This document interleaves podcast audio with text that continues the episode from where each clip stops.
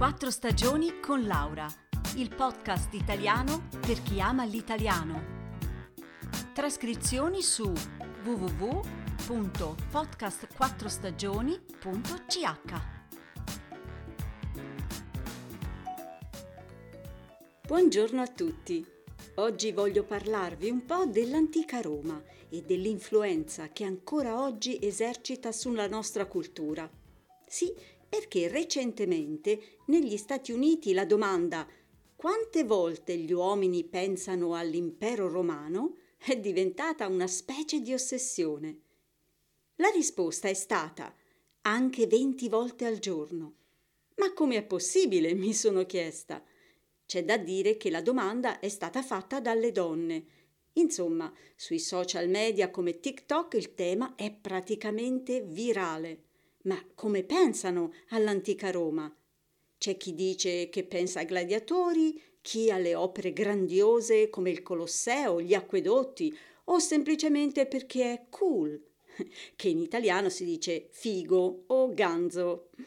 Ma a parte tutta questa moda del momento, l'antica Roma ha influenzato molto la nostra cultura occidentale.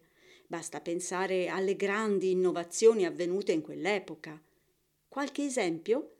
L'incredibile rete di strade che attraversava l'Europa, parte dell'Africa e della vicina Asia, oppure l'invenzione del cemento. Per non parlare dei giornali, i romani furono i primi a distribuire ai cittadini una specie di notiziario quotidiano. Questi fogli manoscritti di annunci venivano esposti pubblicamente a Roma e informavano su fatti politici e militari, ma anche su grandi scandali o notizie più locali. Poi pensiamo alla chirurgia e ai nuovi strumenti inventati, al riscaldamento a pavimento usato alle terme o nelle ricche case dei nobili, al calendario che divideva l'anno in 12 mesi e 365 giorni, al servizio postale, alle forme di assistenza sociale nei confronti dei bambini orfani o dei poveri, all'ordinamento delle leggi e tanto altro. E se pensiamo alle nostre lingue moderne, naturalmente l'influsso è fortissimo su quelle romanze, cioè italiano, francese, spagnolo, portoghese, romeno, eccetera. Anche l'inglese però ha delle sorprese.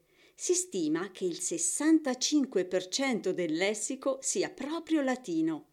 Anche il tedesco, così lontano dall'italiano, ha invece diversi aspetti che derivano dal latino i casi, per esempio, nominativo, genitivo, dativo, accusativo, la posizione del verbo alla fine della frase e diverse parole come Fenster da Fenestra, Mauer da Murus, sicher da securus, keller da cella, mönch da monacus, salz da sal, kosten da gustare, fund da pontus, pub da puer, tafel da tabula, laune da luna e così via.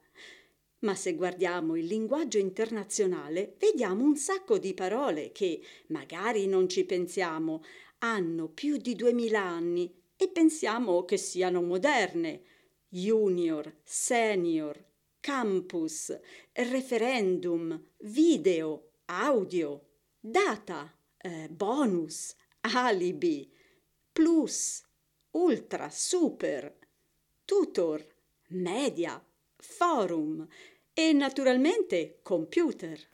Eh già, i mille anni dell'antica Roma sono ancora ben presenti nella nostra cultura a proposito, l'esercizio di oggi, che trovate insieme alla trascrizione, riguarda proprio le parole del latino nella lingua italiana di oggi.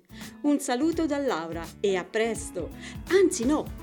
Oh amici miei, Laura vos salutat!